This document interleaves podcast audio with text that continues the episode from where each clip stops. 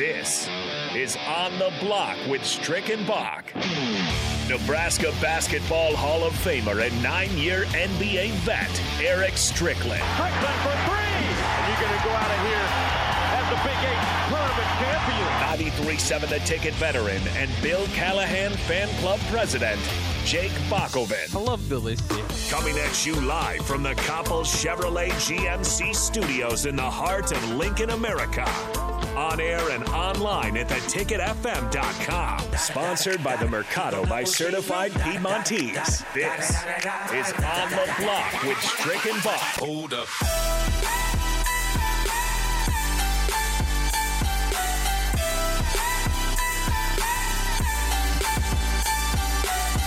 This is On the Block here on 93.7 The Ticket. I'm Jake and He is Eric Strickland. And we give this uh, show to you every day of the week, except for the weekend. We'd like to take some time off, but we usually don't even take that time off. We go and uh, cover Husker basketball.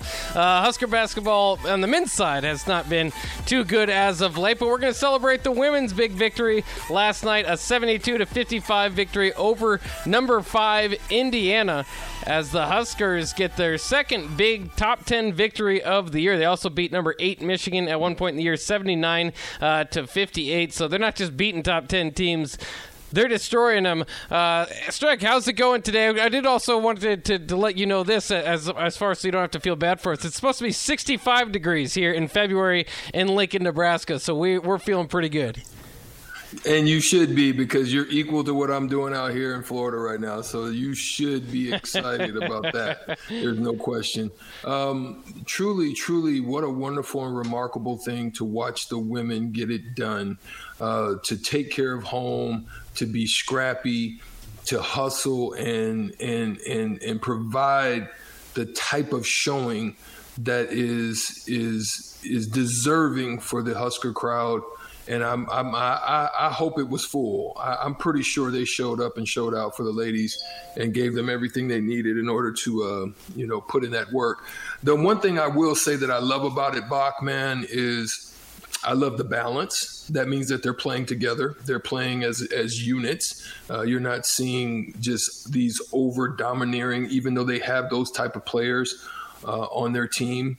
Um, you know, then you're seeing just wonderful stories like uh, Big Ten Freshman of the Year candidate, you know, Alexis Markowski. Uh, obviously, we had her father on as well, you know, making contributions, 10 points and 15 rebounds. And then you're seeing the the, the regulars, you know, Haiby and, and Shelley doing what they do, leading the team and, and making it happen there. And, and you know, just – putting together just a wonderful run. Just got to be so proud of Amy, Amy Williams and, and, what they're doing there um, uh, for the university and uh, you know snapping um, a, a, a number five team in the country's uh, uh, who thought they would probably come in there and get a win, and they, they, they, they had something different to say about it. Yeah, and for what it's worth, we already mentioned the victory over Michigan. Indiana and Michigan, uh, even with that loss, still sitting on top of the, the standings. Indiana still in first place at 10 and 2, so that uh, will reflect well on Nebraska. Now, 8 and 6 in the conference.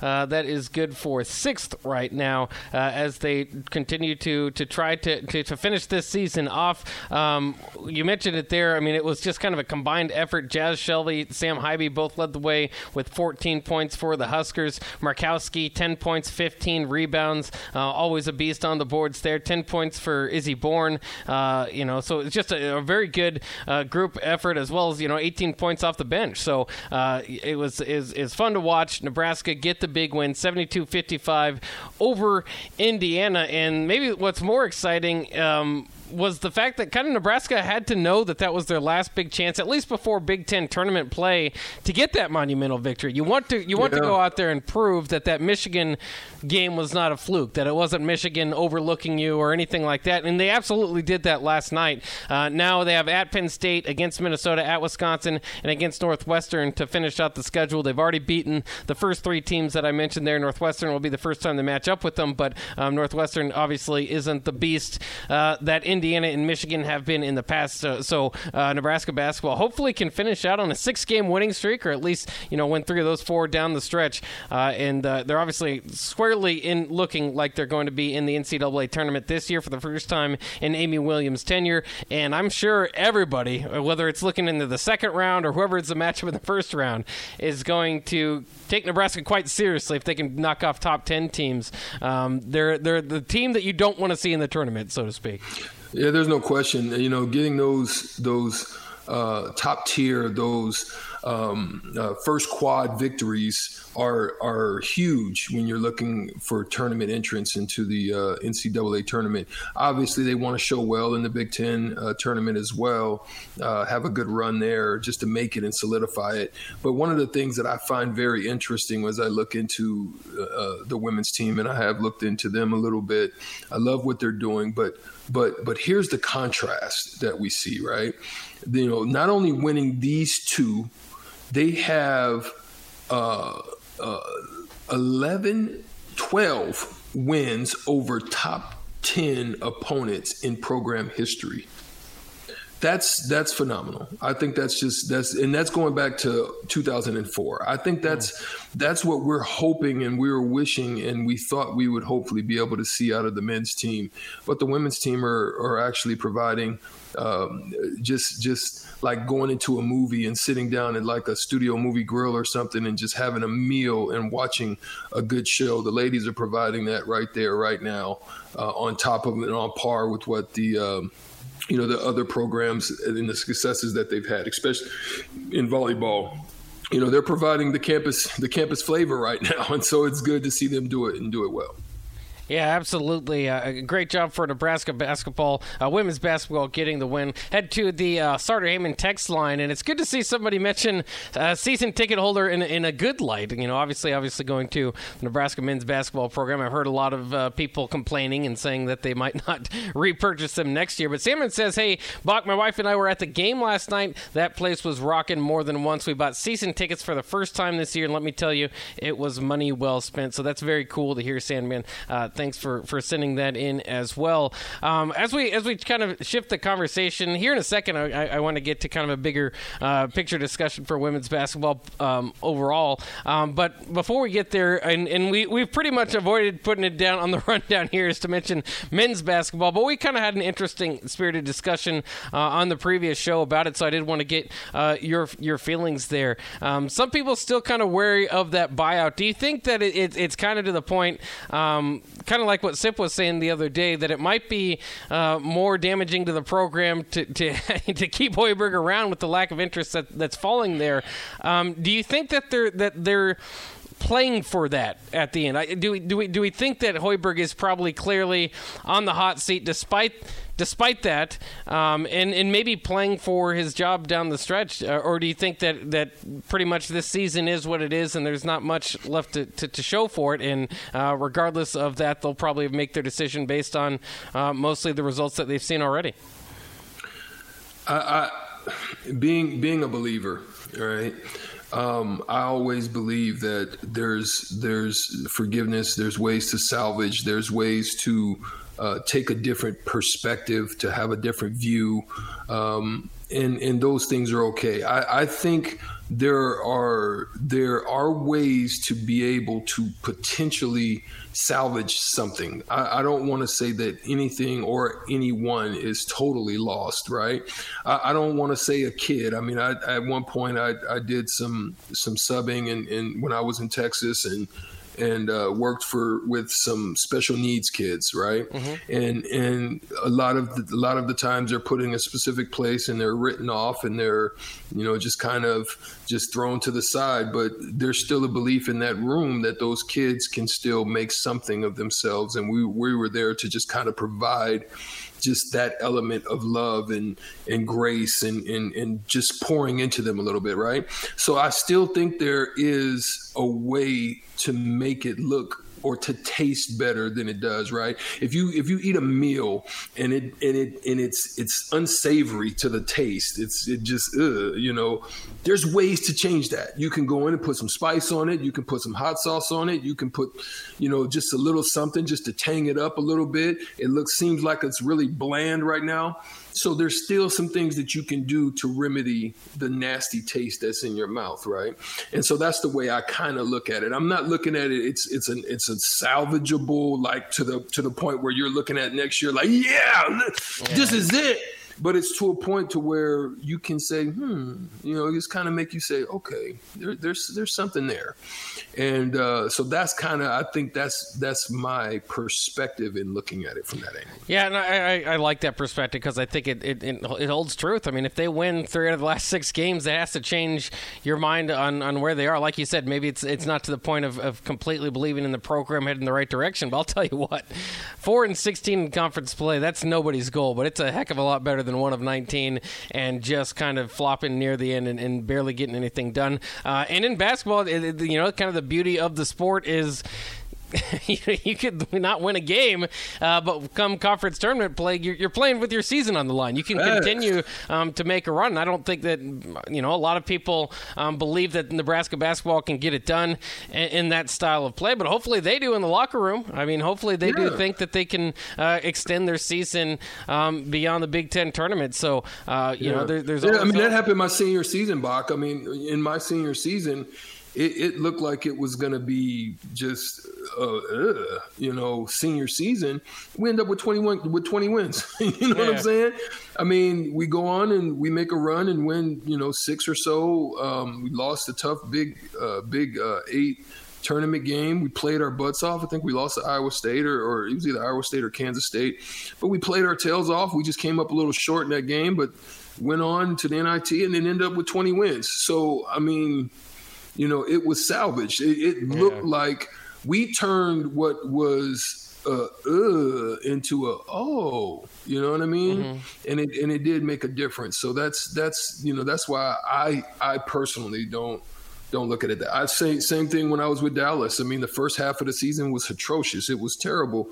Then we switch coaches, get Don Nelson in, and then we end up with this with the tie for the best record in the second half of the Western Conference with the Lakers, who were the champions. You know what I mean? So it's it's it's just one of those things that can happen.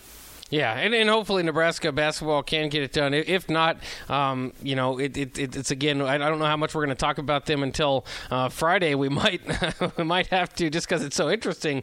Um, but I've, I've noticed it, it's it, it's also somewhat uh, kind of depressing at some point. So you know, hopefully they can get back on the winning side of things, so it doesn't have to be so much um, you know toxicity around the, the topic, so to speak. Uh, let's get back into into women's basketball. I, it's just kind of something um, that's dawned on me. Of course, the the UConn women um, have one of the best dynasties in, in all of sports. Um, but you have to wonder if it's it's coming to an end. Now they're still making Final Fours, so they're they're far from out of the picture. I think they're still in the top ten as we speak right now. But this is a, a far cry from the UConn team that was winning title after title after title, um, and it's been a few years for him. Actually, 2016 yeah. is the last time UConn uh, went undefeated in 2016 and won a title. Since then, South Carolina, Notre Dame, Baylor, and Stanford have all won uh, each respectively uh, the previous four uh, title tournament titles. So, I mean, and the, the, other thing is, you know, again, they are getting to the Final Four. UConn is always, you know, they're they're kind of, you know, until last year, I suppose, somewhat like Duke basketball on the men's side, um, where it, it, it, they just have an aura about them and beating them always means something, and it certainly still does too. Um, but you have to wonder if that if that dynasty is, is somewhat winding down. And then I, I just thought it was interesting, kind of to compare to other dynasties uh, throughout sports because it has to be one of the best ones um, of all time. And uh, yeah, ten championships in eighteen years. That's yeah. that's I don't care what, what, how you look at that. That's phenomenal. Yeah, and, and most of the time it's like it's like Saban too. Every time they're not going to the winning the championship, they're in the final four. So they're competing regardless regardless, um, it, has got a little bit of competition even in women's basketball. Pat Summitt was uh, was yeah, around. Summitt, Tennessee. Yeah, before mm-hmm. Auriemma there, they won six out of twelve at one point um, between 1986 and 1998, and even two titles after that. I think 2006, 2007, uh, a few titles there as well. So it's got even some competition within the sport. But when I think about the all-time um, dynasties, uh, there's two that come up, and I already mentioned Nick Saban for a present dynasty. Amazing uh, what he was able to do. But as far as just running off a bunch in a row, you always have to go, in my mind, back to John Wooden uh, at UCLA, who won 10 out of 12. Uh, remember, the tournament only had like 25 teams in it, so it was a little bit different of a tournament setup, but still doesn't matter. You end, in the day uh, hoisting up the trophy, John Wooden every time. And then the Celtics from the 50s uh, up to about 1970, they won 11 out of 13. Uh, two of those with Bill Russell as a player coach. So times have yeah. certainly changed uh, since then. But I mean, are there any other dynasties that come to mind for you um, when you think of UConn women's basketball? Just to kind of, you know, put it in that in that same conversation.